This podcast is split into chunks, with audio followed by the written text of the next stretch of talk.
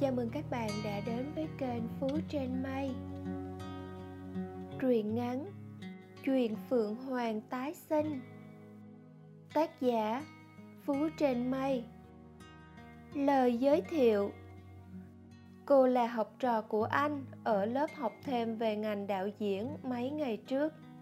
Một ngày, tình cờ anh thấy cô trong một buổi tiệc cưới của người quen. Cô của đêm ấy thật lộng lẫy, mang nét đẹp kiêu sa trong chiếc đầm dạ tiệc màu đỏ khoe đôi chân dài thẳng tắp, trắng nõn nà.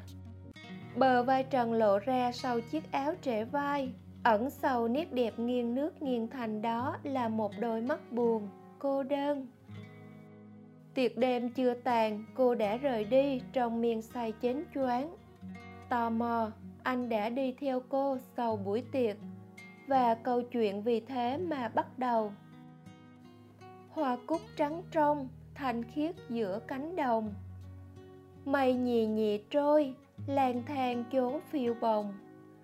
Tình em trắng trong, nhuộm thắm cả trời hồng. Gió đầu kéo đến, mùa đã dần sang đông.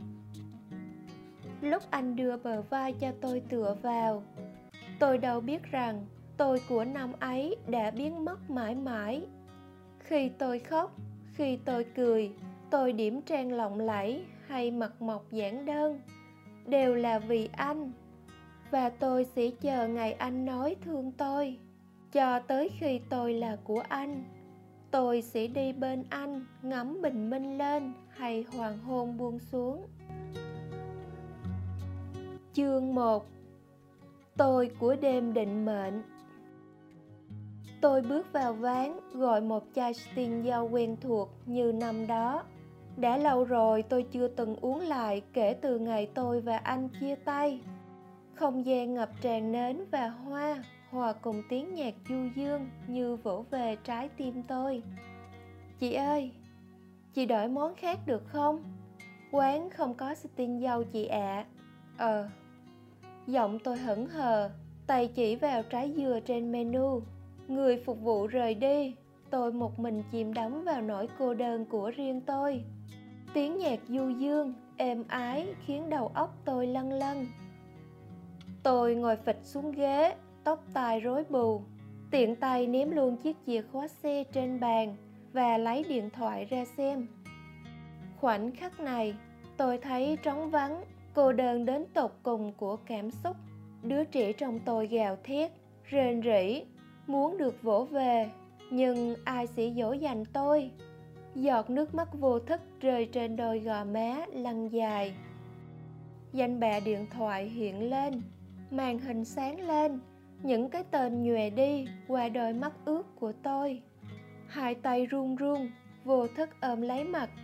Nét mỹ miều son phấn trở nên nhem nhuốc.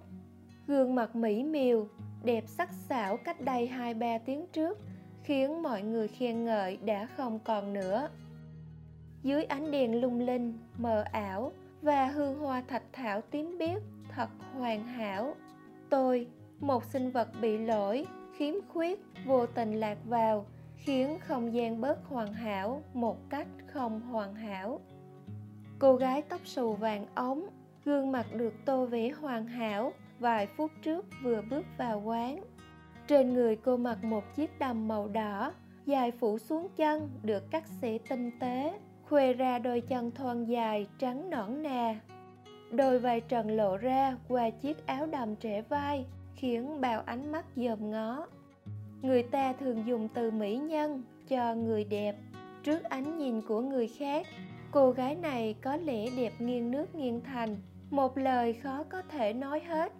Tuy nhiên, từ khi ngồi xuống sofa, con người ấy có những hành động làm bao người chung quanh ái ngại. Cô nhân viên liên tục nhìn người phụ nữ xinh đẹp kia với ánh mắt tò mò. Dĩ nhiên, cô gái được chú ý ấy chính là tôi. Đêm nay, tôi chẳng kiểm soát nổi hành động của mình. Đôi tay tôi lướt nhanh trên màn hình điện thoại và dừng lại ở cái tên tri kỷ nước mắt tự nhiên tuôn rơi, không thể dừng lại được. Trì kỷ, nhìn thôi đã thấy đau lòng. Thốt lên, nghi sao chua xót. Người từng yêu tôi và tôi yêu, giờ đã thành chồng của người ta. Tôi đưa tay bưng ly nước uống một hơi cạn sạch. Thế nhưng, cổ họng tôi vẫn khát khô và cái cảm xúc đau khổ này không thể dừng lại. Trái tim tôi không còn giả vờ bình yên tim tôi đang chảy máu. Tiếng thúc thích khì khỉ phát ra sau đôi bàn tay mảnh mai đang ôm lấy gương mặt thanh tú của tôi. Này, tiếng nói trầm ấm khiến tôi giật mình. Tiếng thúc thích trong tôi chợt im bặt, từ từ bỏ đôi tay ra khỏi mặt. Trước mắt tôi là một chiếc khăn trắng đang lơ lửng giữa không trung. Đúng hơn là hai ngón tay đang cầm nó một cách hững hờ và chờ đợi tôi cầm lấy tôi giật lấy chiếc khăn một cách thô lỗ, như người sắp chết đuối, đang cố bám lấy bất cứ thứ gì xung quanh mình. Mặc kệ đó là thứ gì, tôi lau nước mắt nước mũi, cảm xúc dần ổn định, ngẩng đầu nhìn lên, hình ảnh trước mặt khiến tôi cứng đờ cả người lại vì xấu hổ. Anh thầy giáo dễ thương của tôi đang ngồi đó, ngắm tôi thổn thức, xấu xí. Tôi bối rối, hỏi, anh thầy dễ thương sao tự dưng lại ngồi đây? Nụ cười nhẹ nhàng trên môi. Anh không nói gì, nhưng chỉ nhìn tôi với một đôi mắt triều mến.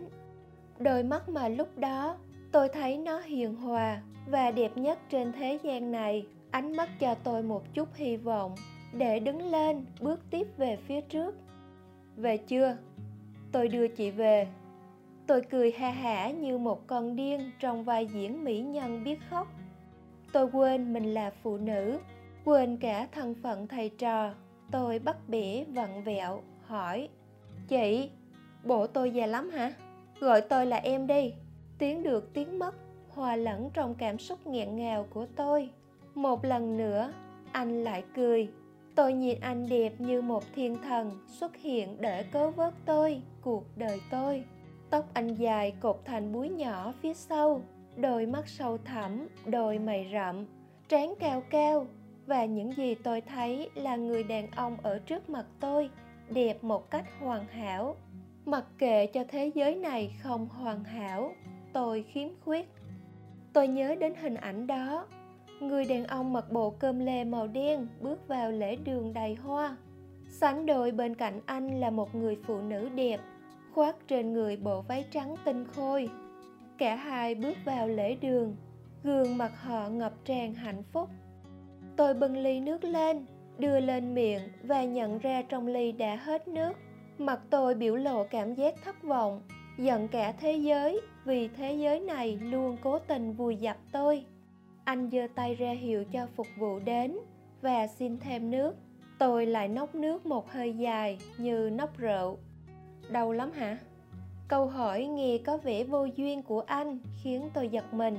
Tôi im lặng, vì trong hoàn cảnh kém tỉnh táo này, tôi không kịp tiêu hóa xong câu hỏi của anh để trả lời. Tôi lặng im, nước mắt rơi vô thức, không thể kiềm chế cảm xúc đang rơi tự do. Cần một bờ vai để dựa không, tôi cho mượn. Nói xong, anh đứng dậy bước về phía tôi. Anh xích lại gần và đưa bờ vai mình cho tôi tựa vào anh chỉ ngồi im đó, lặng im như một bức tường vững chãi ở cạnh tôi.